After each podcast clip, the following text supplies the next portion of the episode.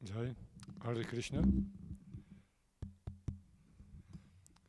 Benvenuti all'ascolto dello Srimad Bhagavatam. Siamo all'87esima serata di questo studio. Ringraziamo i devoti per questa possibilità di condurre questa lettura in questo meraviglioso tempio e ringraziamo Gabriele che ci permette di, di poterlo far ascoltare online.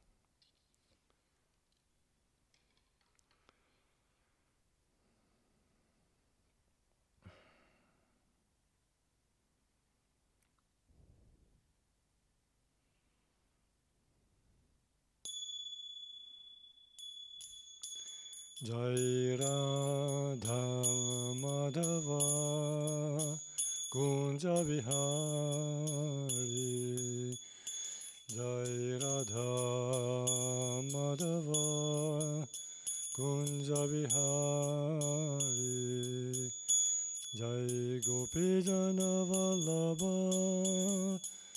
Girivaradhari. Jai Gopi Jana Vallabha Girivaradhari Yashodanandana Vraja Jana Ranjana Yashodanandana Vraja Jana Ranjana Yamunatira Vanachari Yamunatira Vanachari Jai Radha Madhava Kunja Bihari Jai Radha Madhava Kunja Bihari Jai Gopi Jana Vallabha Girivaradhari Jai Gopi Jana Vallabha Girivaradhari Yashodanandana Vraja Jana Ranjana Shodanandana Vraja Jana Ranjana Yamunatira Vanachari Yamunatira Vanachari. Hare Krishna Hare Krishna Krishna Krishna Hare Hare Hare Rama Hare Rama Rama Rama Hare Hare. Hare Krishna Hare Krishna Krishna Krishna Hare Hare. Hare Rama Hare Rama Rama Rama Hare Hare Hare Krishna Hare Krishna Krishna Krishna Hare Hare. Hare Rama Hare Rama Rama Rama Hare Hare. Hare Krishna Hare Krishna Krishna Krishna Hare Hare Hare Rama Hare Rama Rama Rama Hare Hare. Hare Krishna Hare Krishna Krishna Krishna Hare Hare. Hare Rama Hare Rama Rama Rama Hare Hare Krishna Krishna Krishna Krishna Hare Hare. Hare Rama Hare Rama. Rama Rama Hare Hare. Jai Radha Vraja Sundara Radha. Vraja Sundara Radha. Vraja Sundara Sri Radhe. Jai Radha Vraja Sundara Radha Vraja Sundara Radha Vraja Sundara Sri Radhe Jai Jagannath Jai Jagannath, Jai Baladeva, Jai Subhadra. Jai Jagannath, Jai Jagannath, Jai Baladeva, Jai Subhadra, Jai Gaura Nitai, Gaura Nitai, Gaura Nitai, Sisi Gaura Nitai, Jai Gaura Nitai, Gaura Nitai, Gaura Nitai, Sisi Gaura Nitai, Jayo Prabhupada, Jayo Prabhupada, Prabhupada, Srila Prabhupada, Jayo Prabhupada, Jayo Prabhupada, Prabhupada, Srila Prabhupada, Haribol, Haribol, Haribol, Gaura Haribol. Haribol, Haribol, Haribol, Gaura Haribol. लालवज सुंदर की जय श्री श्री जगन्नाथ बलादेव श्रीमती सुभद्र महारानी की जय। श्री श्री गौड़ी की जय। श्री भक्ति सिद्धांत सरस भारती ठाकुर की जय। श्री प्रपादा की जय। ओम परम गुर नमः।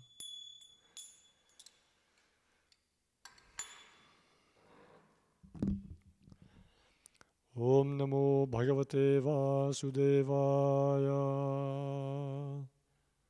ॐ नमो भगवते वासुदेवाय ॐ नमो भगवते वासुदेवाय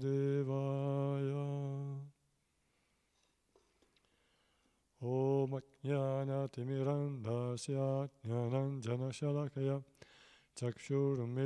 येन तस्मै श्रीगुरवे नमः नमो ॐ विष्णुपादाय कृष्णपृष्ठाय भूताले श्रीमते भक्तिवेदान्तस्वामिनि ते नामिने नमस्ते सरस्वतीदेवे गौरवाणी प्रचारिणे निर्विशेषशून्यवादि पाश्चात्यदेशतारिणे जय श्रीकृष्णचैतन्य प्रभु नित्यानन्द श्री अद्वैत गदधार श्रीवासादिगौरभक्तवृन्द Hare Krishna, Hare Krishna, Krishna Krishna, Hare Hare, Hare Rama, Hare Rama, Rama Rama, Hare Hare. Vanchakalpatarubhyascha kripa sindhubhyeva cha paditanam pavanebhyo vishnuvibhyo namo namaha.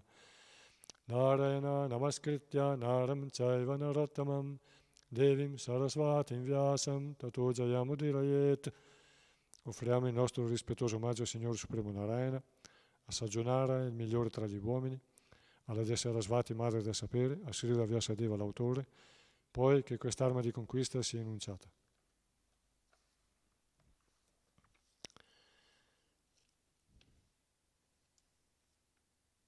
Siamo al secondo canto.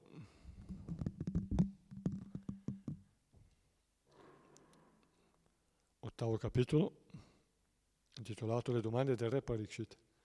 Come nostra abitudine, prima leggiamo tutti i versi solo la traduzione del capitolo, così impariamo bene, e poi verso per verso con la spiegazione.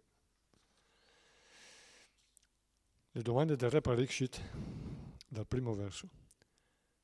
Il re Parikshit chiese a Sukadeva Goswami, in che modo Narada Muni, il cui uditorio è tanto fortunato quanto quello di Brahma, descrisse le qualità trascendentali del Signore che non ha qualità materiali, e in presenza di chi parlò?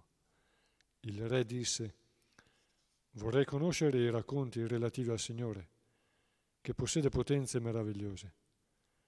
Questi racconti sono certamente benefici per gli abitanti di tutti i pianeti. O Sukadeva Goswami, tu che sei così fortunato, ti prego, continua il racconto dello Srimad Bhagavatam, affinché i miei pensieri possano fermarsi su Krishna, l'anima suprema allora, libero da ogni influenza materiale, potrò lasciare il corpo. Coloro che con grande serietà ascoltano assiduamente lo Srimad Bhagavatam vedranno molto presto Sri Krishna, la persona divina, manifestarsi nel loro cuore. Nella sua manifestazione sonora, quella dello Srimad Bhagavatam, Sri Krishna, l'anima suprema, entra nel cuore del devoto realizzato e si siede sul fiore di loto della sua relazione d'amore purificando il cuore del devoto dalla polvere che si è accumulata a causa del contatto con la materia, cioè la lussuria, la collera e la cupidigia. La sua azione è dunque paragonabile a quella della pioggia d'autunno che purifica gli stagni fangosi. Un pur devoto del Signore, il cui cuore è stato purificato con la pratica del servizio di devozione, non lascia mai i piedi di loto di Sri Krishna, perché ne è completamente appagato, come potrebbe esserlo un viaggiatore felice di ritornare a casa dopo un faticoso viaggio.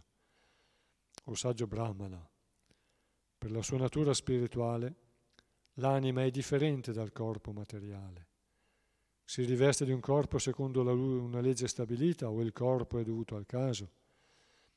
Tu che conosci queste verità, abbi la bontà di spiegarmele.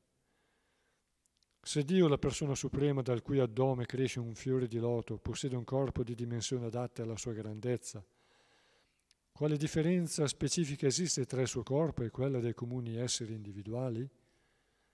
Brahma, che non ha alcuna origine materiale perché è nato dal fiore di loto che cresce dall'ombelico del Signore, è il creatore di tutti coloro che nascono in un corpo di materia.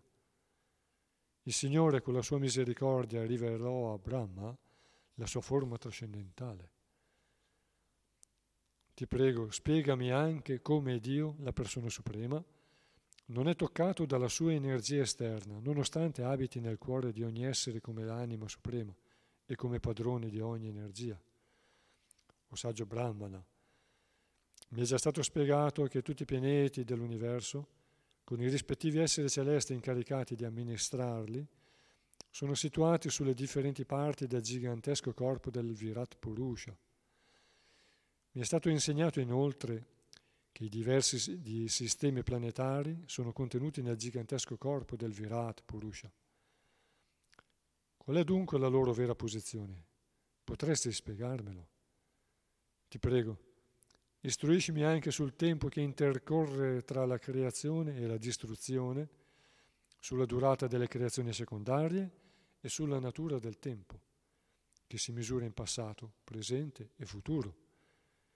Ti prego, Rivelami anche come si misura la longevità degli esseri che abitano i diversi pianeti dell'universo, gli esseri celesti, quelli umani e gli altri esseri.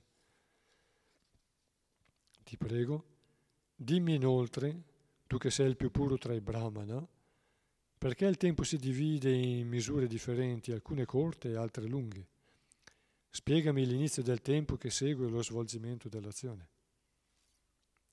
Ti prego, Descrivimi anche come le conseguenze degli atti, accumulati in proporzioni variabili sotto le tre influenze materiali, agiscono sull'essere vivente animato da desideri e lo fanno elevare o degradare nelle diverse specie viventi, dagli esseri celesti fino alle creature più insignificanti.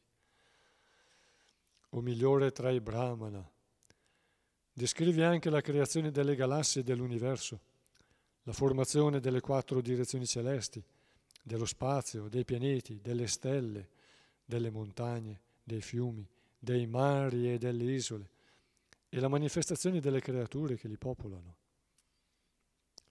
Ti prego anche di descrivermi ciascuna delle divisioni dello spazio che si estende all'esterno e all'interno dell'universo, la personalità e le attività delle grandi anime, e le caratteristiche proprie di ogni gruppo sociale e spirituale della società.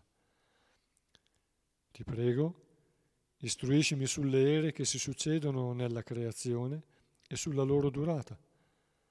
Parlami anche delle attività che le diverse manifestazioni del Signore compiono durante le differenti ere.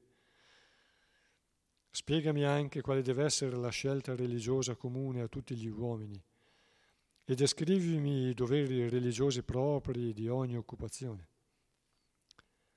Le divisioni della società in diversi ordini, specialmente quello dei dirigenti regali, e i principi religiosi destinati a coloro che possono trovarsi nella sofferenza.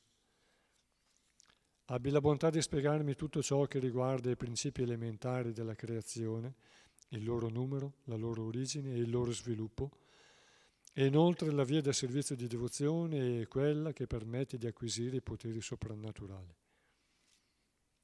quali sono le perfezioni raggiunte dai grandi yogi e qual è la loro realizzazione più elevata. In che modo lo yogi perfetto giunge a distaccarsi dal corpo astrale?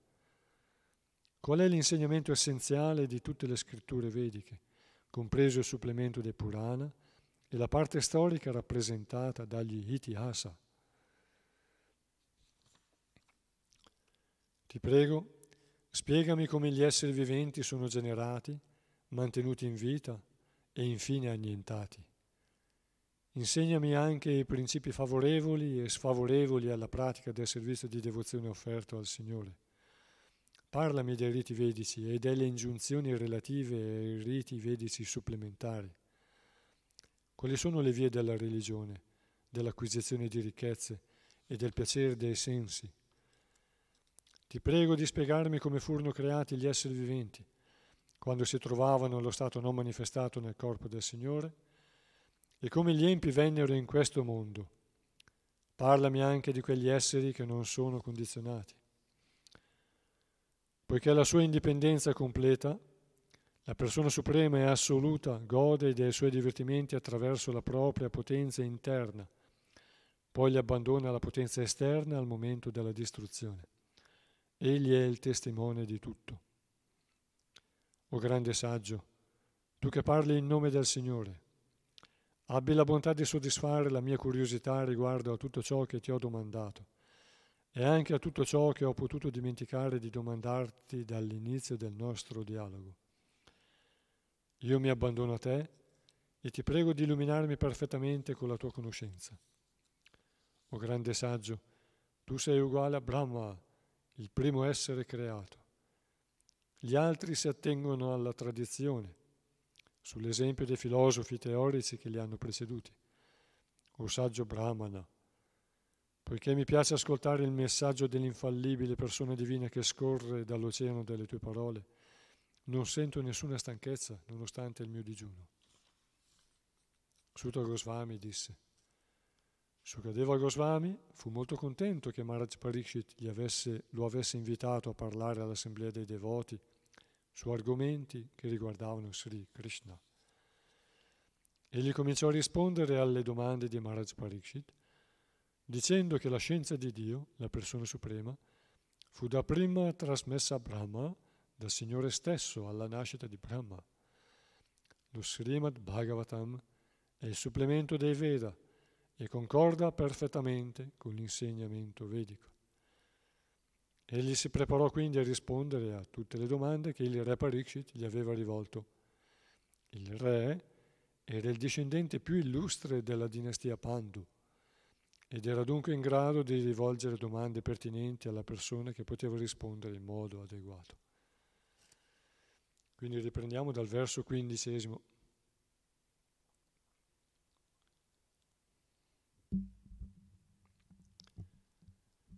भूपातालककुप्व्योमग्रहनक्षत्रभुभृतं सरित्समुद्रद्विपानं सम्भवश्चैतद् ukasam. O migliore tra i Brahmana, descrivi anche la creazione delle galassie dell'universo, la formazione delle quattro direzioni celesti, dello spazio, dei pianeti, delle stelle, delle montagne, dei fiumi, dei mari e delle isole e la manifestazione delle creature che li popolano.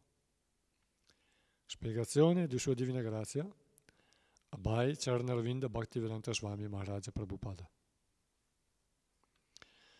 Le creature della Terra vivono in ambienti molto diversi e sono differenti e sono tutte differenti le une dalle altre.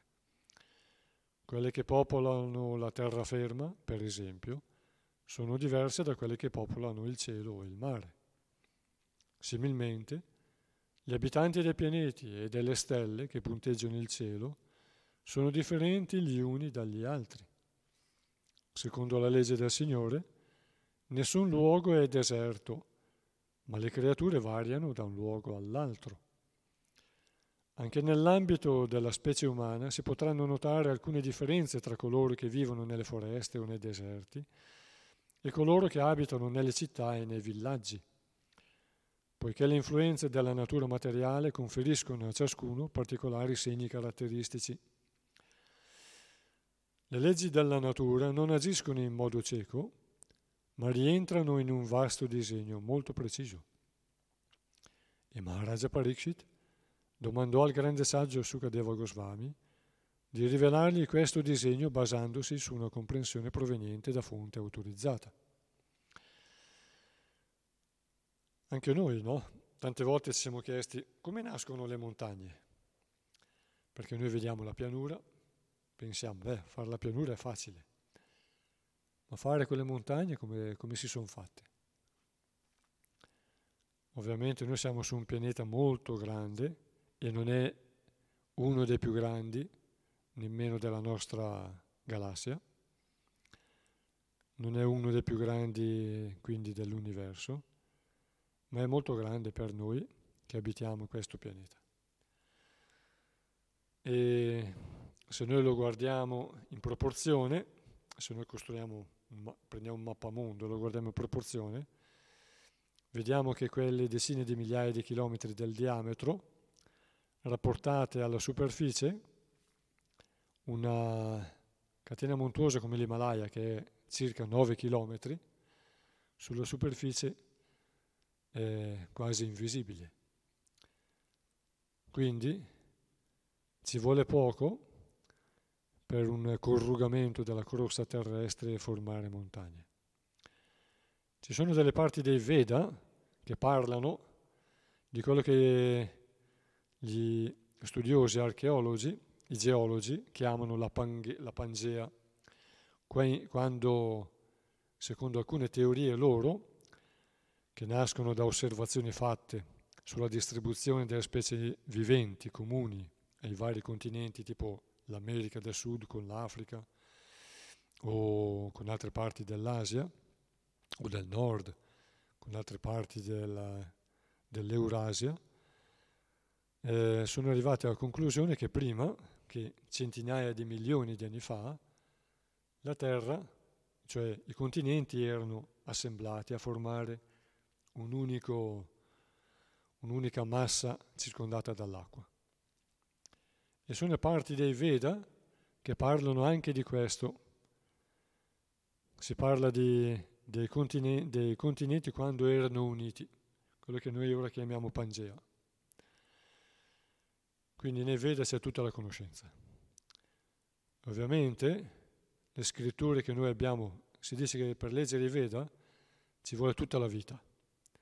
Poi non basta leggerli, perché anche solo lo Srimad Bhagavatam, che è circa 18.000 versi, più o meno, eh, per notare tutti i gioielli di conoscenza, per estrapolare, per ricavare tutta la conoscenza che c'è in questo Purana, che è uno dei 18 Purana maggiori,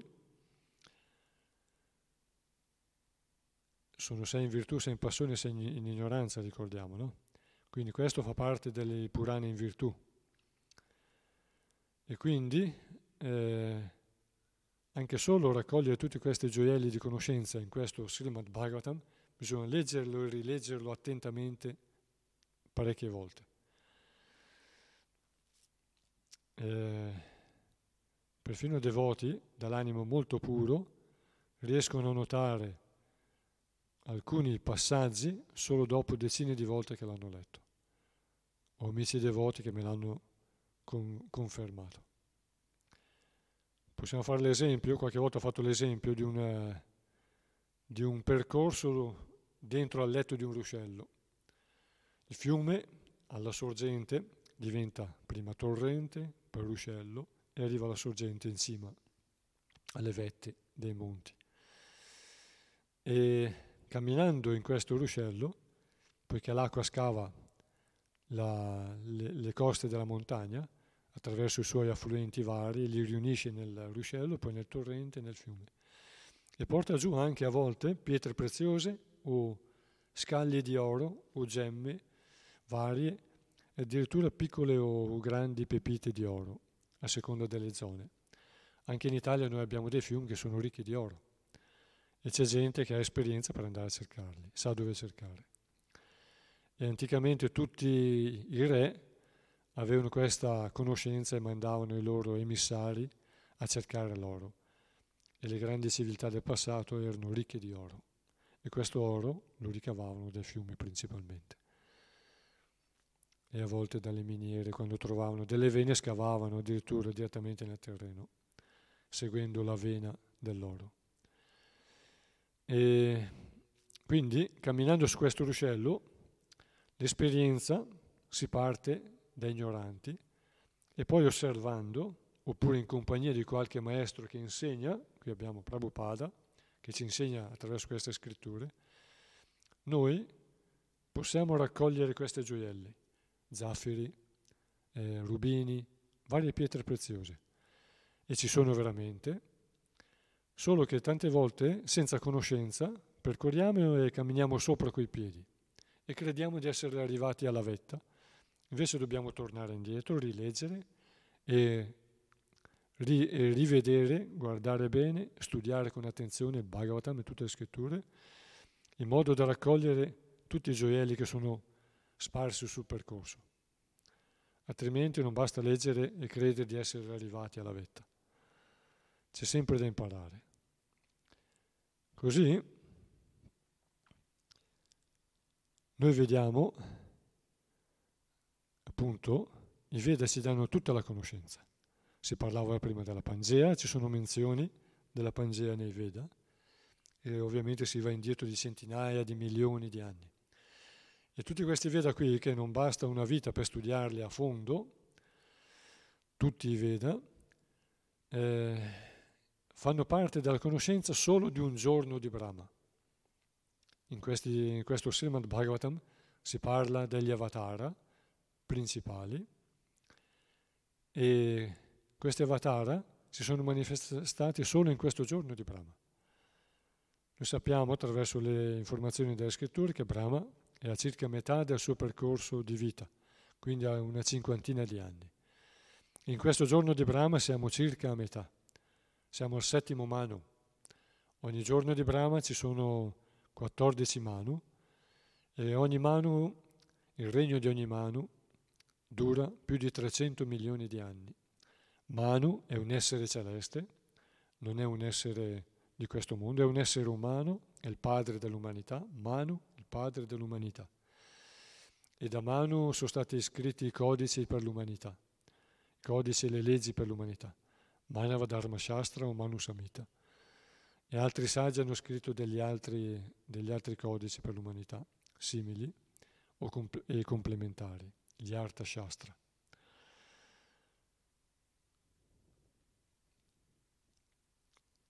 Quindi il grande re Maharaja Parikshit vuole sapere, un grande osservatore, Parikshit significa colui che guarda intorno, Pari Ikshit, colui che guarda intorno per un evento particolare che ha visto il Signore Krishna, il Signore Vishnu da piccolo, la bellezza del Signore Vishnu, Krishna, che l'ha protetto nel grembo quando era ancora un, un feto nel grembo di sua madre e perciò gli è rimasta impressa questa bellezza.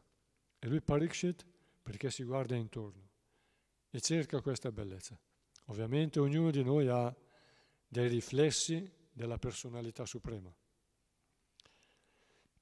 Noi siamo fatti immagine e somiglianza di Krishna, ma nessuno è pari a Krishna e nemmeno superiore.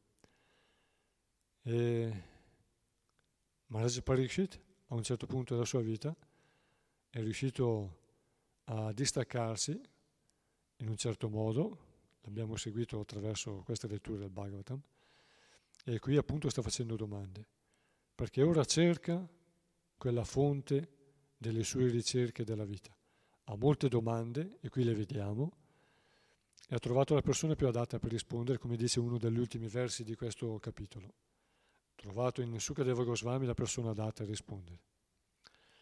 Quindi vuole sapere come sono formate le montagne. Adesso lo sappiamo, i fiumi, i mari, le isole e così via, i pianeti e le stelle, le galassie e così via. Verso 16. Ti prego anche di descrivermi ciascuna delle divisioni dello spazio che si estende all'esterno e all'interno dell'universo, la personalità e le attività delle grandi anime e le caratteristiche proprie di ogni gruppo sociale e spirituale della società. Spiegazione di Srila Prabhupada. L'atteggiamento di Maharaj Pariksit è quello di un vero devoto di Krishna. Infatti, egli vuole veramente cogliere l'intero significato della creazione del Signore. Vuole conoscere lo spazio che si estende all'interno e all'esterno della forma universale. Chiunque aspiri veramente a raggiungere la conoscenza deve sapere tutto su questo argomento. Per coloro che credono che i devoti del Signore si accontentino di una ricerca sentimentale, le domande di Maharaj Pariksit costituiscono una buona lezione, perché dimostrano loro quanto un puro devoto del Signore sia desideroso di conoscere le cose nella loro vera perfezione. Gli scienziati moderni non sono in grado di conoscere nemmeno lo spazio contenuto all'interno dell'universo, che dire di quello che si estende al di là dei suoi limiti. Inoltre, Maharaj Pariksit non si accontenta di una conoscenza materiale, ma vuole anche essere informato sulla personalità e sulle attività delle grandi anime, i devoti del Signore. Così le glorie del Signore e dei suoi devoti formano l'oggetto di tutto l'insegnamento contenuto nello Srimad Bhagavatam. Sri Krishna rivelò l'intera creazione universale a sua madre quando lei, completamente affascinata dal suo figlio, guardava nella sua bocca per vedere se il bambino avesse mangiato della terra. Così i devoti del Signore, per la sua misericordia, sono in grado di vedere l'universo intero manifestato nella sua bocca. Un'altra questione sollevata in questo verso riguarda il principio stesso della divisione sistematica della società in quattro varna, gruppi sociali, e quattro ashrama, gruppi spirituali sulla base delle qualità acquisite da ogni individuo. Queste divisioni sono paragonabili alle diverse parti del corpo, la testa, le braccia, il ventre e le gambe, che sebbene non siano differenti dal corpo, sono soltanto parti di esso. Questo è il principio scientifico su cui si basa l'istituzione dei quattro Varna e dei quattro Ashrama. Questo sistema sarà giudicato valido solo nella misura in cui permette all'uomo di sviluppare il servizio di devozione al Signore. Per esempio, ogni persona impegnata al servizio dello Stato, incluso il Presidente, fa parte integrante dello Stato. Ciascuno serve dunque il governo, ma nessuno può dire di essere il governo. Analoga è la posizione di tutti gli esseri individuali nel governo del Signore Supremo. Nessuno può pretendere di occupare la posizione assoluta del Signore, ma è dovere di tutti gli esseri servire l'interesse del tutto completo e supremo. Ci sono bellissimi passaggi in questa spiegazione.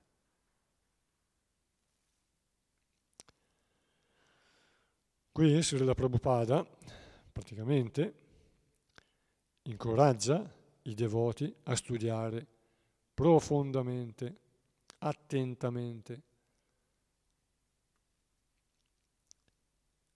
Un'ingiunzione vedica è quella di, da, di non dare la conoscenza vedica ai Sudra, perché c'è conoscenza per i Sudra, conoscenza per i Vaishya, conoscenza per i Kshatriya e conoscenza per i Brahmana. Gli Kshatriya sono quasi dei Brahmana come conoscenza. Ovviamente hanno tendenze diverse, ma devono avere una conoscenza quasi brahminica per poter agire nel modo, nel modo opportuno nelle varie situazioni. Per questo hanno il Brahmana che gli insegna, che gli insegna perché i Brahmana hanno tendenza a studiare, approfondire e, e si dedicano allo studio. Gli Kshatri invece devono proteggere la società, devono combattere quindi contro, contro invasioni dannose contro diciamo, i nemici, poi bisogna capire cosa sono i nemici. Comunque, diciamo semplicemente, devono difendere la popolazione e il regno, la loro stessa esistenza e l'esistenza degli altri esseri, degli altri abitanti del regno. Quindi loro si devono tenere allenati devono studiare le arti del governo, le scienze del governo, del saper governare, le ingiunzioni per governare. Infatti Maharaj Parishi chiede, spiegami quali sono i doveri per ogni occupazione, per ogni varna, specialmente per quella regale, per quella che, di chi deve governare, perché è molto importante, dopo la testa, le braccia, perché le braccia difendono il corpo. Se uno ha le mani in tasca o legate dietro e cade, batte la testa in modo molto dannoso, pericoloso, può essere anche mortale. Quindi una società per difendersi deve, ha bisogno delle braccia. E chi vuole tagliare le braccia e tenere solo la testa o solo la pancia e le gambe è una persona che agisce in modo sconsiderato. Servono le braccia. Questo è, è stabilito dal Signore Supremo. È un'organizzazione molto logica. Ognuno ha un corpo e si difende. E deve, ha il diritto di difendersi, di difendere il corpo.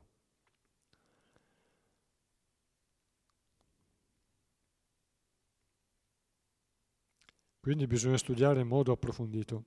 La conoscenza vedica data ai Sudra, che non hanno capacità intellettive, intellettive vuol dire leggere dentro, alle istruzioni è dannosa.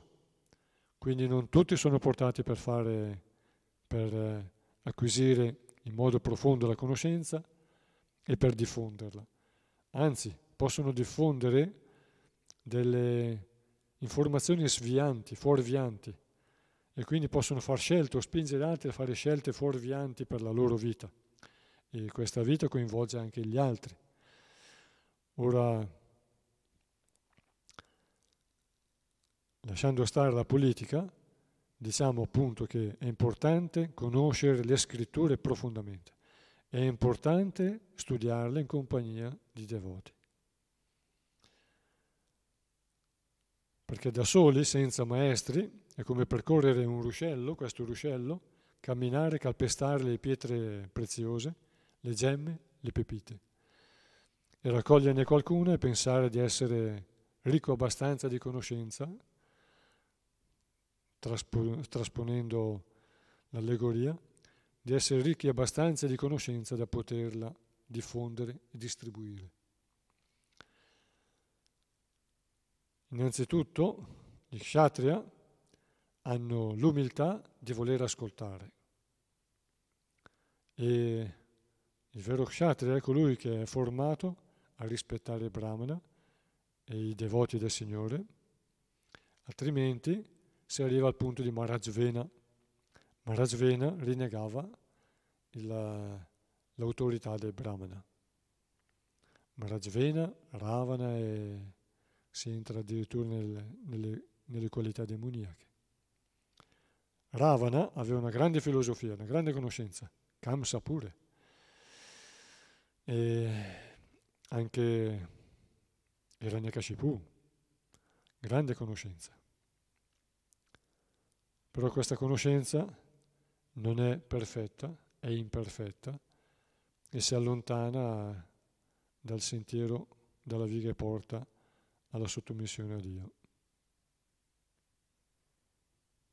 Quindi c'è una conoscenza sentimentale che non deve essere, diciamo, il, il, l'unica ricerca del devoto, ma ci vuole una conoscenza profonda per noi stessi e anche per gli altri soprattutto, per non insegnare cose sbagliate e per dare ad altri le risposte adatte, come fa Sukadeva Goswami, le risposte adatte a coloro che cercano. Ovviamente non si può dare una conoscenza particolare a chi non la cerca. Ognuno cerca qualche cosa e si accontenta di, di certe cose. Altri hanno domande più profonde, come Marge Parishit, e richiedono risposte più perfette. Poi qui vediamo che si parla dei Varne e degli Ashrama.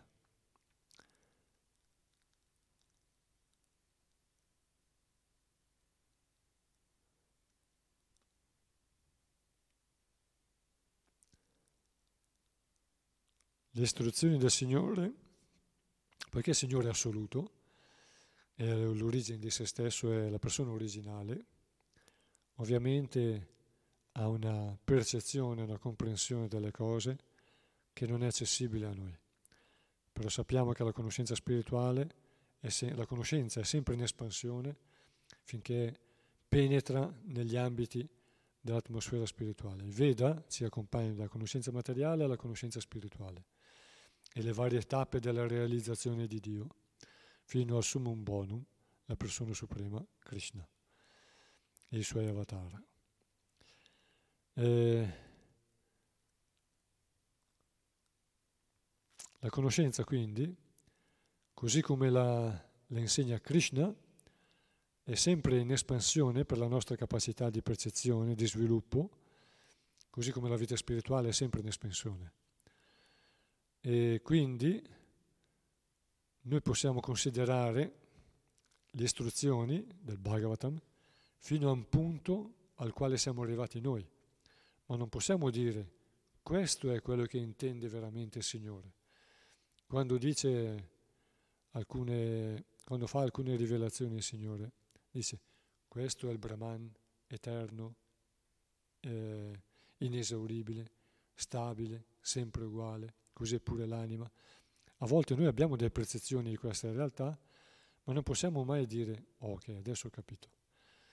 Perché è una realtà sempre in espansione e sempre più ricca, come quando i nostri sensi sono eh, ottenebrati, non sono ancora, non sono perfettamente attivi, abbiamo delle percezioni limitate fino a un certo punto.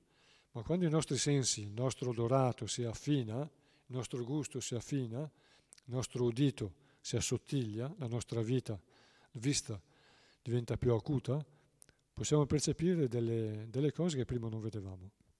Così è la percezione dell'anima, della conoscenza dell'anima che è dotata di conoscenza, eternità e felicità. Quindi queste esperienze di conoscenza, felicità e eternità sono in crescita, in espansione.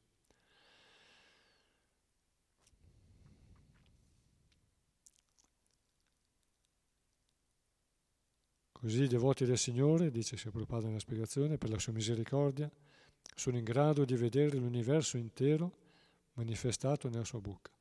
Quindi per la sua misericordia possiamo vedere sempre più. Verso 17. Certe volte Krishna leva un velo e Madre Yasoda semplicemente guardando nella bocca di Krishna ha visto l'universo. Questi sono i poteri inconcepibili. Anche la creazione è inconcepibile. Qui si parla prima nel verso precedente come si forma, come è stato formato là il mare, i fiumi. Ma se noi ci pensiamo veramente, noi siamo abituati e non ce ne rendiamo conto. Ma la creazione è una cosa mir- miracolosa, una cosa inconcepibile etere, l'aria, il fuoco, l'acqua, la terra. Guardiamo la terra, è una sostanza inconcepibile. Noi possiamo toccarla, ma abbiamo dei sensi inconcepibili come sono formate. L'aria, l'aria è una presenza inconcepibile, eppure è diffusa dappertutto e noi attraverso quella respiriamo e noi la respiriamo continuamente.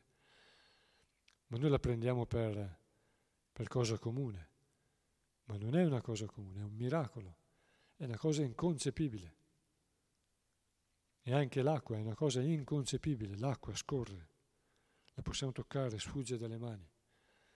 È aria più solida, si infila dappertutto. È difficile riparare l'acqua.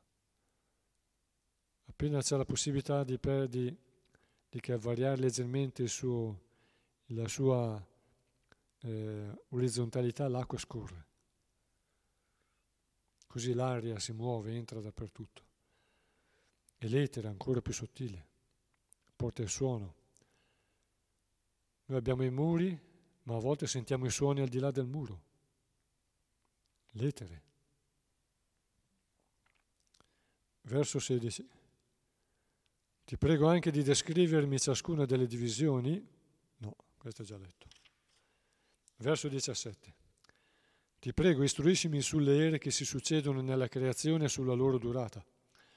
Parlami anche delle attività che le diverse manifestazioni del Signore compiono durante le differenti ere. Spiegazione di Srila Prabhupada. Sri Krishna è persona, è l'originale persona divina e tutte le manifestazioni del Signore Supremo, benché non siano differenti da Lui, sono emanazioni della sua persona.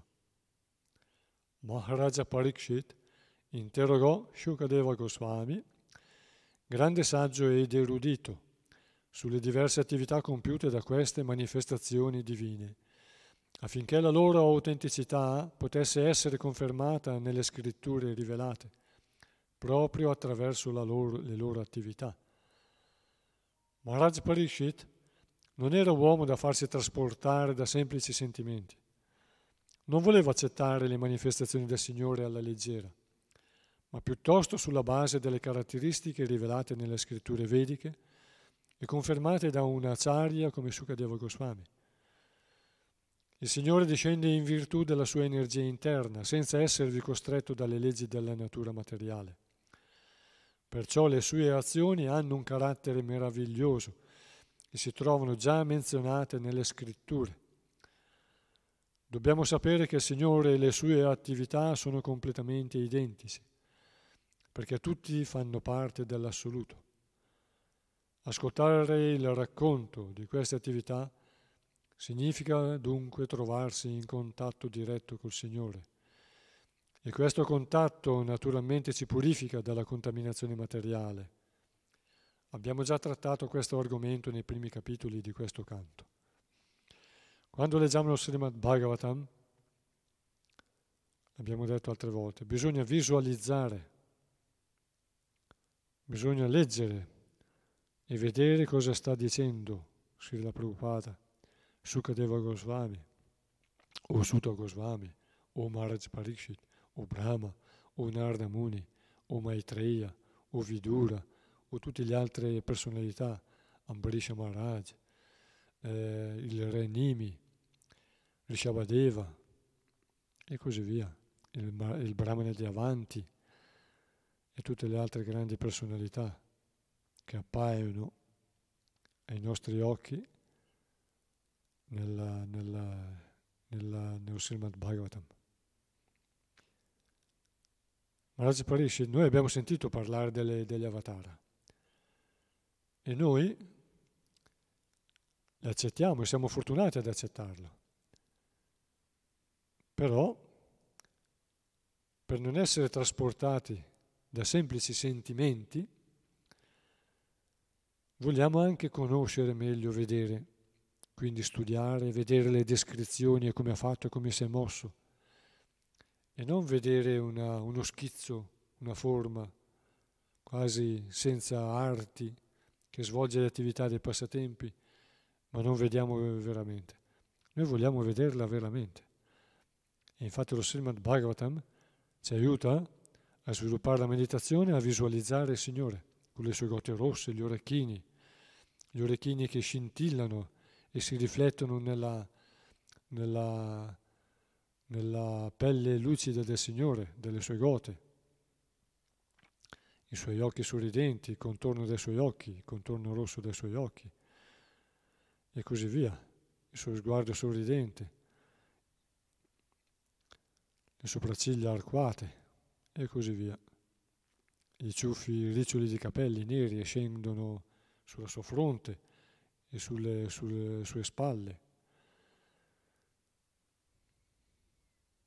lunghi. E qui Maharaj Parishit non era un uomo da farsi trasportare da semplici sentimenti, ma voleva accettare le manifestazioni del Signore, non voleva accettare le manifestazioni del Signore alla leggera ma piuttosto sulla base delle caratteristiche rivelate nelle scritture vediche confermate da una acharya. Se Prabhupada ci fa vedere le, le manifestazioni del Signore, ci fa vedere i passatempi, ci descrive le personalità. Perché a volte noi leggiamo e non siamo capaci di ricavarne abbastanza, non siamo così attaccati a ricavare. E quindi sorvoliamo, proseguiamo. Ma L'amore di Sukadeva Goswami, di Maharaj Parishit per queste informazioni e l'amore sia Prabhupada ce le rendono visibili, ci addentrano, ci avvicinano. Come dice qui, ascoltare il racconto di queste attività significa dunque trovarsi in contatto diretto col Signore. Ascoltare, l'abbiamo sentito tante volte, ascoltare con attenzione. E questo contatto naturalmente ci purifica dalla contaminazione materiale. Lo Srimad Bhagavatam ci fa sparire le illusioni materiali. Abbiamo già trattato questo argomento nei primi capitoli di questo canto. Verso 18. Spiegami anche quale deve essere la scelta religiosa comune a tutti gli uomini e descrivimi i doveri religiosi propri di ogni occupazione, le divisioni della società in diversi ordini, specialmente quello dei dirigenti regali, e i principi religiosi destinati a coloro che possono trovarsi nella sofferenza. Spiegazione. L'occupazione spirituale comune a tutte le categorie di esseri umani è il servizio di devozione. Anche gli animali possono prendere parte al servizio di devozione offerto al Signore. Il migliore esempio è Sri Vajrangaji o Hanuman, il grande devoto di Sri Rama. Come abbiamo già detto, anche gli uomini primitivi e i cannibali possono prendere questa via se sono guidati da un autentico devoto del Signore. Lo Srimad Bhagavatam, lo Skanda Purana, riporta la storia di un cacciatore della giungla che sotto la direzione di, Nar, di Sri Narda Muni diventò un'anima perfettamente realizzata e abbandonata al Signore. Tutti gli esseri viventi, senza distinzione, possono dunque prendere parte al servizio d'amore offerto al Signore. È evidente che una scelta religiosa propria di una particolare cultura o di un particolare paese non può essere la religione comune di tutti gli esseri umani ma il servizio di devozione è il principio comune e fondamentale della spiritualità. E anche se un ordine religioso non riconoscesse la supremazia di Dio, la persona suprema, i suoi adepti dovrebbero comunque sottomettersi alla disciplina stabilita dalla loro guida religiosa. Ma tale occasionale capo spirituale non potrebbe essere in alcun caso il capo supremo della fede, perché egli arriva alla sua posizione solo dopo dure austerità. Invece, come possiamo constatare nelle attività di Sri Krishna, il Signore Supremo non ha bisogno di sottomettersi a qualche tipo di disciplina per arrivare alla sua posizione di capo supremo. I doveri relativi alla, alle occupazioni di ogni varna e di ogni ashrama nell'ambito della società sono concepiti per soddisfare le necessità della vita e si basano sul fattore essenziale rappresentato dal servizio di devozione. La Bhagavad Gita insegna che si può raggiungere la più alta perfezione dell'esistenza semplicemente consacrando al servizio del Signore i frutti delle azioni compiute per dovere. Coloro che osservano i principi del servizio devozionale non possono mai essere messi in difficoltà. Perciò non c'è questione di apad dharma, di vita spirituale caratterizzata dalla sofferenza. Come spiegherà più avanti Srila Sukadeva Goswami, che è la più alta autorità in materia, non esiste religione all'infuori del servizio di devozione offerto al Signore, benché questo servizio possa presentare aspetti diversi. Maharaj Parikshit viveva in un tempo in cui ovviamente non c'erano le religioni di oggi, le religioni di oggi, quindi nate in Kali Yuga, imperfette, incomplete. Ma il principio base di ogni religione è quello dell'amore per Dio. E come si fa ad amare Dio se non lo servi? Servire Dio vuol dire seguire i suoi precetti. Ma ovviamente non dobbiamo confondere i precetti di Dio autentici con affermazioni di personalità del passato che credevano di parlare in nome di Dio. Perché ovviamente troviamo anche nella Bibbia, per esempio, delle affermazioni contrastanti. Alcuni dicono che Dio non vuole sacrifici di sangue, vuole sacrifici di spirito, vuole il sentimento vero. Altri invece prescrivono i sacrifici. Anche i Veda prescrivono sacrifici, non c'è da scandalizzarsi se altre religioni prescrivono sacrifici. Ma in Kali Yuga i Veda ci insegnano che è proibito offrire sacrifici, ad esempio, della mucca. Il Gomeda Yajna è proibito in Kali Yuga, non è praticabile. I sacrifici animali in Kali Yuga è meglio non compierli, perché praticamente, ok, l'animale, la vittima sacrificata, ovviamente raggiungerà, essendo vittima, cosa l'aspetta di là? L'aspetta un po' di paradiso, essendo vittima. Le vittime vanno in paradiso. E a volte invece gli animali, anche gli animali, sono varie personalità, personalità diverse. E tante volte si informa lo Srimad Bhagavatam, quarto canto, per quanto riguarda la storia del re Puranjana, che quando lascia il corpo trova molti degli animali che lui ha fatto sacrificare per interesse personale, per ottenere benefici materiali, che lo aspettano di là, pronti a infilzarlo con corna aguzze e dure come l'acciaio, zanne e artigli duri come l'acciaio per morderlo e graffiarlo. Quindi i sacrifici se non sono compiuti nel modo adatto per dare beneficio all'anima di quegli animali immolati, non porta beneficio, anzi condanna l'autore del sacrificio, colui che compie il sacrificio e colui che commissiona il sacrificio, come Maharaj Puranjana, e l'animale stesso alla sofferenza. Quindi l'animale si vendica e poi gli altri partecipanti al sacrificio vanno all'inferno devono pagarlo come karma. Quindi in Kali Yuga non ci sono condizioni sicure per mandare in paradiso diciamo, le anime degli animali immolati e quindi si va soggetti al karma. Noi non siamo in grado di giudicare se quell'anima di quell'animale andrà in eh, forme di vita migliori, dopo il paradiso rinascerà in forma umana, come come si informano i Veda, oppure se dovrà soffrire, soffrirà anche dopo e quindi noi ci prenderemo, cioè chi lo fa dovrà prendersi carico di quella, di quella sofferenza, questa vita e dopo questa vita e nelle prossime incarnazioni.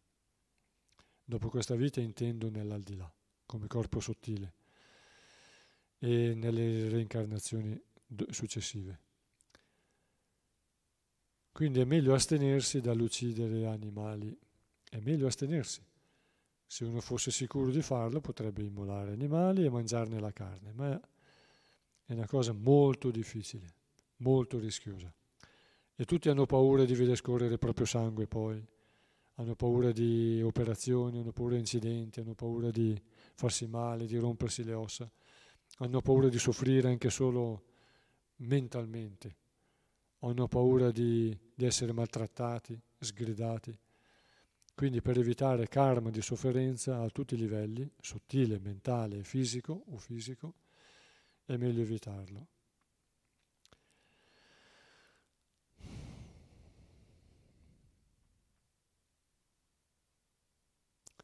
Qui c'è la storia, lo Skanda Purana ci riporta la storia di Mrigari.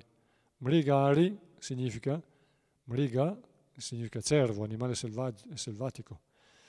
Mrigari vuol dire nemico degli animali.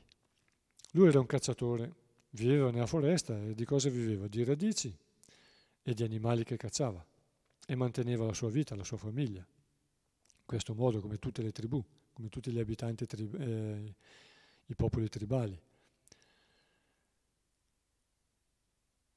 Noi sappiamo ancora che ci sono delle popolazioni tribali, o ci sono state, che quando si devono un animale eh, dicevano molte preghiere per pacificare l'anima di quell'animale. Questo per quanto riguarda i pelli rosse, eh, ci viene riportato per quanto riguarda la, la, storia delle pelli rosse e poi molti popoli dell'Africa, della, della, del Sud America, recitano molte preghiere. Questo fa parte della cultura vedica per pacificare l'anima dell'animale ucciso. Molte preghiere, a volte piangono anche, fanno delle cerimonie per piangere perché sono molto sensibili, sentono se l'animale è pacificato. E Brigari viveva nella foresta, quindi cosa faceva? Raccoglieva frutti selvatici, radici, erbe, si nutriva in questo modo e tante volte la caccia. Però aveva imparato, perché glielo avevano insegnato, che tu puoi colpire un animale, molti animali lo fanno, anche cani e altri, che tu puoi colpire un animale in modo non mortale e l'animale rimane immobile, paralizzato, agonizzante, perché ovviamente i popoli primitivi non hanno il frigorifero e quindi la carne, dopo un giorno, se non è trattata in un certo modo, deteriora, anche dopo un'ora, dopo qualche ora, comincia a deteriorarsi un corpo morto. Allora in questo modo lui lo colpiva e teneva in vita e poi ogni tanto andava a raccoglierli, perché anche non è garantito che ogni giorno uno o ogni due o tre giorni uno riesce a catturare un animale. Quindi, girando nel bosco, gli capitava colpire, pam, colpiva uno, in un certo modo lo lasciava là. Oppure lo portava a casa o lo lasciava, lo appendeva per tenerlo lontano da, dagli animali predatori e poi andava a prenderlo. E Narda Muni, passeggiando, viaggiando per questa foresta, ha visto questi animali vivi ma agonizzanti, cioè colpiti, non morti, agonizzanti. E quindi ha cercato chi era l'autore di queste orribili azioni, questi, di questa sofferenza terribile. E incontra Merigari e gli dice, chi è che fa questa attività? Lui dice, io ho sempre fatto così. Mi dice, ma perché fai questa, queste attività così terribili? È meglio che lo uccidi subito con un colpo. Dice, ma mi hanno insegnato a fare così.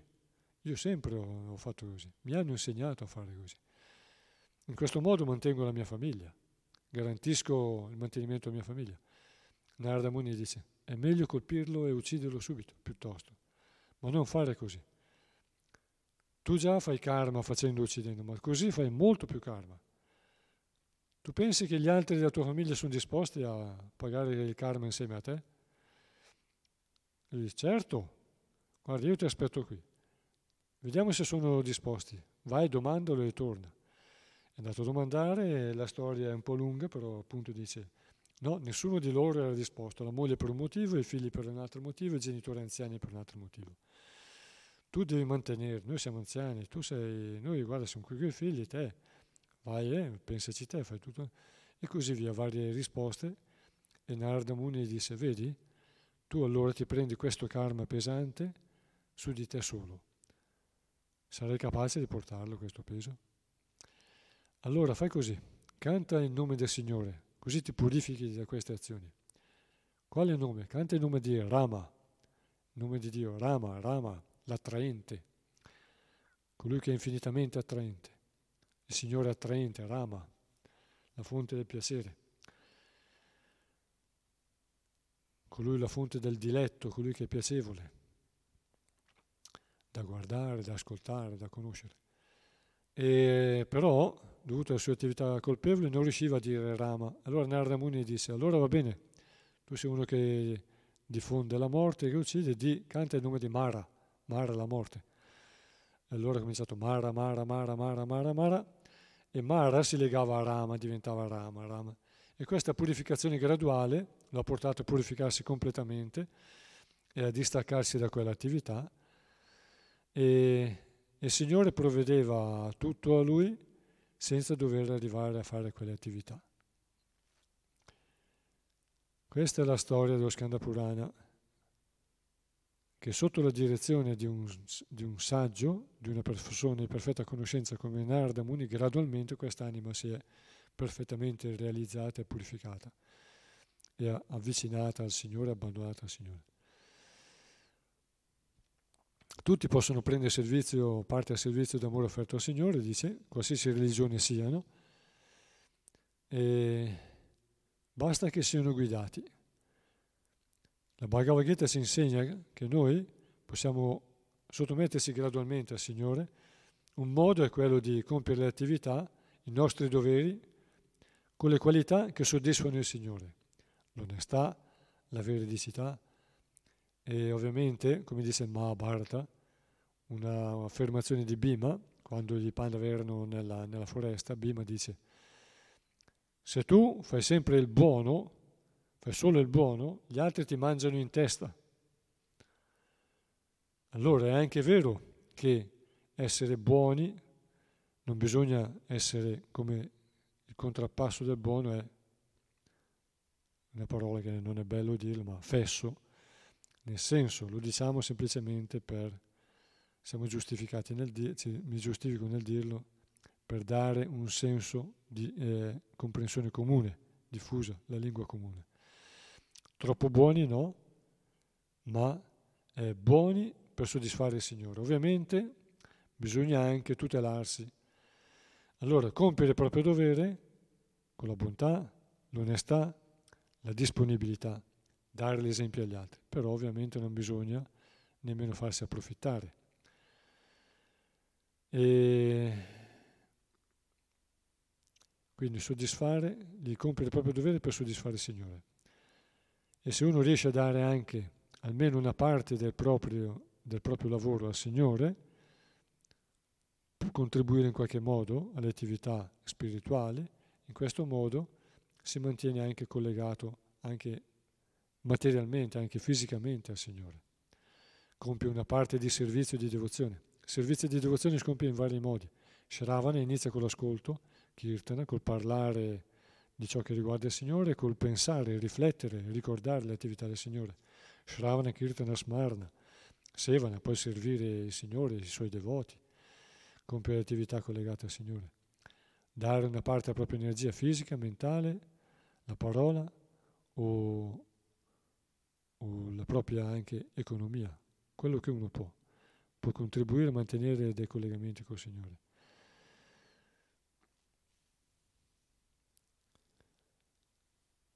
Ogni religione è nata in un particolare ambiente, particolare tempo e per una particolare mentalità umana. E ovviamente Maharaj Pariksit domanda qual è la religione adatta per tutti. Se Prabhupada lo spiega. L'occupazione spirituale comune per tutti è il servizio di devozione. Quindi la religione, qualsiasi religione deve, impar- deve insegnare il servizio di devozione. Qualcuno per servizio di devozione alla sua religione e al suo Dio uccide gli animali per seguire le tradizioni. Ma come dice qui, in questo capitolo, alcuni tra- si attengono alle tradizioni, ma in realtà la conoscenza suprema non si attiene solo alle tradizioni, ma alla comprensione del perché di quelle tradizioni e una conoscenza super, superiore può far abbandonare alcune tradizioni e accoglierne e accettarne altre superiori. Non bisogna rimanere legati allo stesso livello, perché non siamo tutti allo stesso livello. I Veda danno istruzioni per i Varna e gli Ashrama, per i vari tipi di mentalità e di attitudine fisica e mentale e per le varie tappe della vita sociale. Celibe, sposato, rinunciante e colui che si distacca e si prepara a lasciare questo mondo. E, e poi varie filosofie, varie, varie tappe. Così dire che esiste una sola religione è imperfetto e errato addirittura.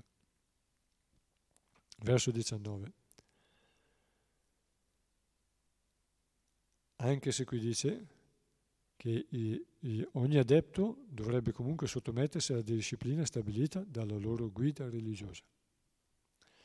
Ma tale guida occasionale non deve essere uno che, diciamo, pensa di essere Dio nei suoi insegnamenti e non permette sviluppo, perché il Signore Supremo non ha bisogno di fare delle tappe di evoluzione per eh, trasmettere i suoi insegnamenti, perché lui è completo fin dall'inizio e la sua parola è perfetta e noi dobbiamo cercare questa parola perfetta e la perfezione della conoscenza è nei Veda.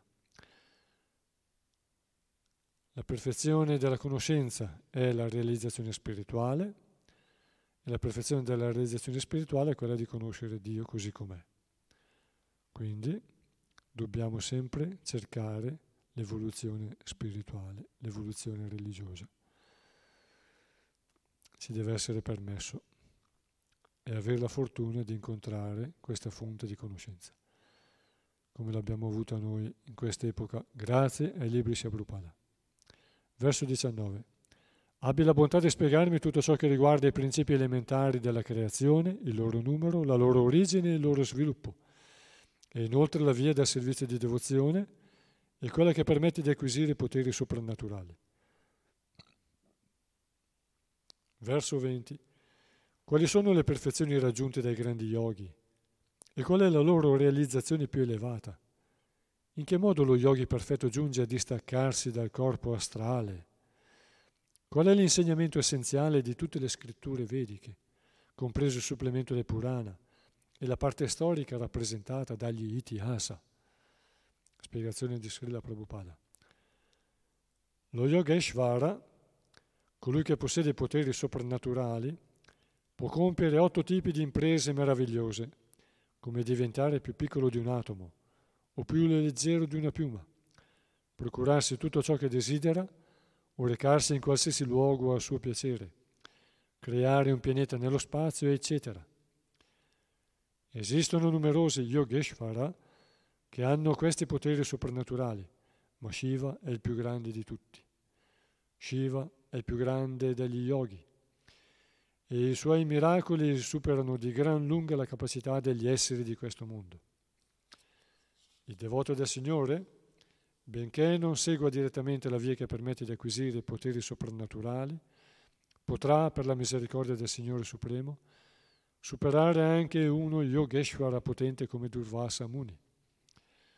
Questi attaccò lite con Maharaj Ambarisha per mostrare le meravigliose prodezze che i suoi poteri soprannaturali gli permettevano di compiere. Maharaj Ambarisha, Ambarisha era un pur devoto del Signore e senza dover fare neppure il minimo sforzo fu salvato dal Signore, che lo protesse dalla collera dello Yogeshwara Durvasa Muni, il quale fu costretto dal Signore a implorare il perdono del re. Similmente, quando Draupadi venne a trovarsi in una situazione difficile di, fo- di fronte ai Kuru, che volevano spogliarla in presenza di tutta la corte reale, Fu protetta dal Signore che per salvarla da questo affronto diede al saridi che Draupadi indossava una lunghezza illimitata. Eppure Draupadi non era mai stata consapevole di possedere qualche potere soprannaturale. Così anche i devoti, grazie alla potenza illimitata del Signore, diventano Yogeshwara, proprio come un bambino beneficia della potenza dei suoi genitori.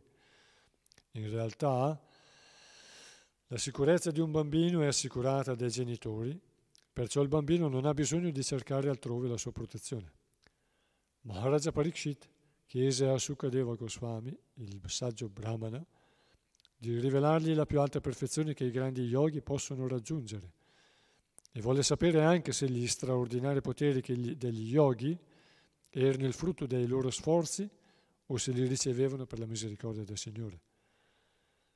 Lo interrogò inoltre sul procedimento che gli yogi adottano per distaccarsi dal corpo materiale grossolano e sottile e gli chiese infine di rivelargli lo scopo e l'essenza della conoscenza vedica. La Bhagavad Gita 15.15 insegna a questo proposito che il fine di tutti i Veda è conoscere Dio e impegnarsi nel suo trascendentale servizio d'amore. Come si staccano gli yogi dal corpo sottile, grossolano e sottile. C'è una scrittura tibetana, eh, il libro tibetano dei morti, il bardo, attraversando il bardo, che dice quali sono le tappe del, del morente, le esperienze del morente, le tappe che attraversa le percezioni fisiche e poi mentali. Quando perde, la, quando perde la percezione dei sensi, ciò che vede attraverso il corpo sottile quindi quando abbandona la terra, il corpo di terra. Dopo la terra cosa c'è?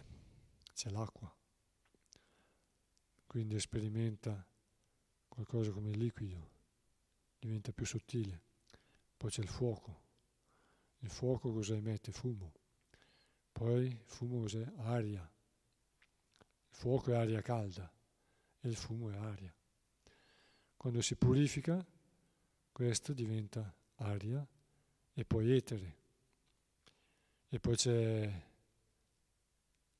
la mente, quindi le visioni mentali, la contaminazione mentale della mente di quel momento, accumulata o accumulata, e poi c'è l'intelligenza, che è più sottile. E poi c'è l'ego, l'ego falso che è dimentico della sua natura. Quindi si viene portati molto lontani dalla nostra identificazione fisica.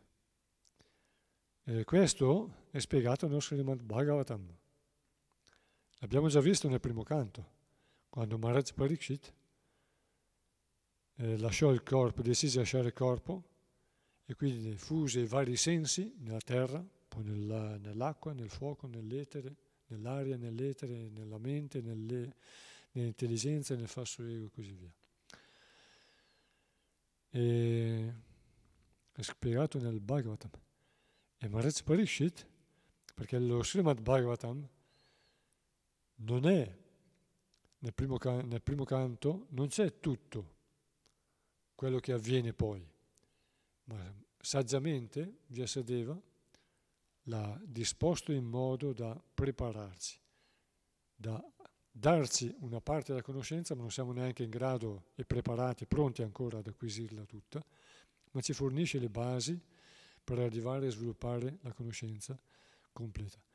Dei poteri mistici si parla nel Bhagavatam, mi sembra nell'undicesimo canto, proprio Krishna insegna quali sono le percezioni da realizzare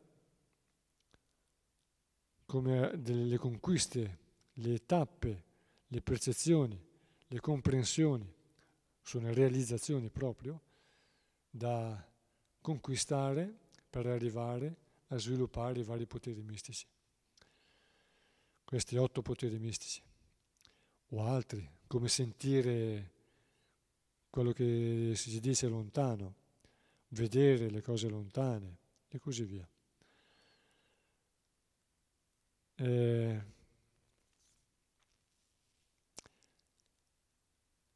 c'è l'esempio di Maharaj Ambarisha, che era un pur devoto, era un re, uno kshatriya, però era così puro nelle sue intenzioni, usava ogni parte delle sue funzioni fisiche e sensoriali per rimanere collegato col Signore. lui stava facendo un digiuno di un anno osservando tutte le Kadashi. Le Kadashi preparatorie durano circa tre giorni e quindi stava digiunando. E per varie storie lo stanno spiegando in questi giorni, lo stanno spiegando i devoti nel sesto canto, quando si parla di Maharaj Parikshit, nelle lezioni del Bhagavatam quotidiane mattutine, stanno raccontando questa storia. E Durvasa Muni per manifestare il suo potere, essendo uno Yogeshwara, uno grande eh, yogi mistico, ricco, dotato di tutti i poteri mistici più grandi, per mostrare questo potere aveva strappato una ciocca dai suoi capelli e buttata in terra aveva fatto sorgere un essere potente, mostruoso, un demone potente che avrebbe dovuto uccidere Durvasa Muni immediatamente. Ma il Signore è intervenuto in sua protezione. Durvasa Muni non ha fatto niente, ma essendo puro aveva il potere mistico garantito dal Signore. Perché qui dice, eh, Maharaj Parishit dice nella spiegazione Sri eh, Prabhupada, vuole sapere anche questi poteri mistici, come vengono ottenuti queste realizzazioni e se li ricevono per la misericordia del Signore. Ecco, il Signore aveva garantito a Durvasa, a Maharaj, a Maharaj Ambarisha questo potere. Praticamente la parola di Maharaj Ambarisha è stata protetta, le azioni di Maharaj Ambarisha sono state protette e ha manifestato questo potere così grande che Durvasa Muni ha dovuto fuggire, il demone è stato distrutto e, Maharaj, e Durvasa Muni è dovuto scappare, ha girato perfino nel mondo spirituale, è stato sul pianeta di, di Vishnu, che è un mondo spirituale in questo universo, per chiedergli protezione. E Vishnu ha detto, non posso fare niente io. Tu hai fatto un'offesa a un devoto puro, un mio caro devoto, tu devi chiedere perdono a lui. Allora è stato protetto Durvasa Muni solo quando è tornato da Maharaja Ambarisha, ha sottomesso il suo ego, ha rinnegato il suo ego e ha chiesto perdono a Maharaja, eh, Ambarisha. E Maharaja Ambarisha, completamente distaccato da ogni falso prestigio, è, ha detto io non so niente a perdonarti, comunque se, può servire sicuramente hai il mio perdono. Quindi i devoti, dice qui Prabhupada, non sono interessati, non si dedicano a sviluppare questi poteri, anche se sono spiegati nello Srimad Bhagavatam primo canto, un, nel, mi sembra undicesimo canto, e lì possiamo studiarli, applicarcisi, ma il devoto, quando si dedica alla conoscenza e a tenersi collegato al Signore, si purifica e si qualifica, e allora si pensa al Signore a proteggere la sua parola. E le parole del devoto si avverano se sono dette se sono dette specialmente per il bene degli altri e non per rabbia. E noi preghiamo il Signore che non ascolti le nostre parole di rabbia, ma che siamo perdonati noi e coloro che magari vengono colpiti dalle nostre parole di rabbia. Non dobbiamo avere parole di rabbia e di maledizione. Questo non soddisfa il devoto, veramente.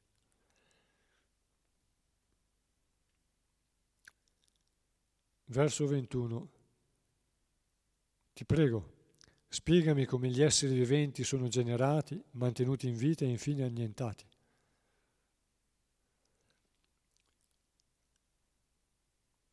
Insegnami anche i principi favorevoli e sfavorevoli alla pratica del servizio di devozione offerta al Signore. Parlami dei riti vedici e delle ingiunzioni relative ai riti vedici supplementari, quali sono le vie della religione, dell'acquisizione di ricchezze e del piacere dei sensi. Ora ci fermiamo qui, ho letto questo verso, ma lo riprendiamo la prossima volta per la grazia del Signore. Ora se possibile do un'occhiata, uno sguardo per vedere se ci sono commenti di devoti. Grazie ai devoti, gli ascoltatori e Sia Prabhupada e tutti i devoti di Villa Vrindavana. Grantaraj Srimad Bhagavatam Ki Jai, Srila Prabhupada Ki Jai, divinità di Villa Vrindavana che sono riposo ora, Ki Jai, Hare Krishna.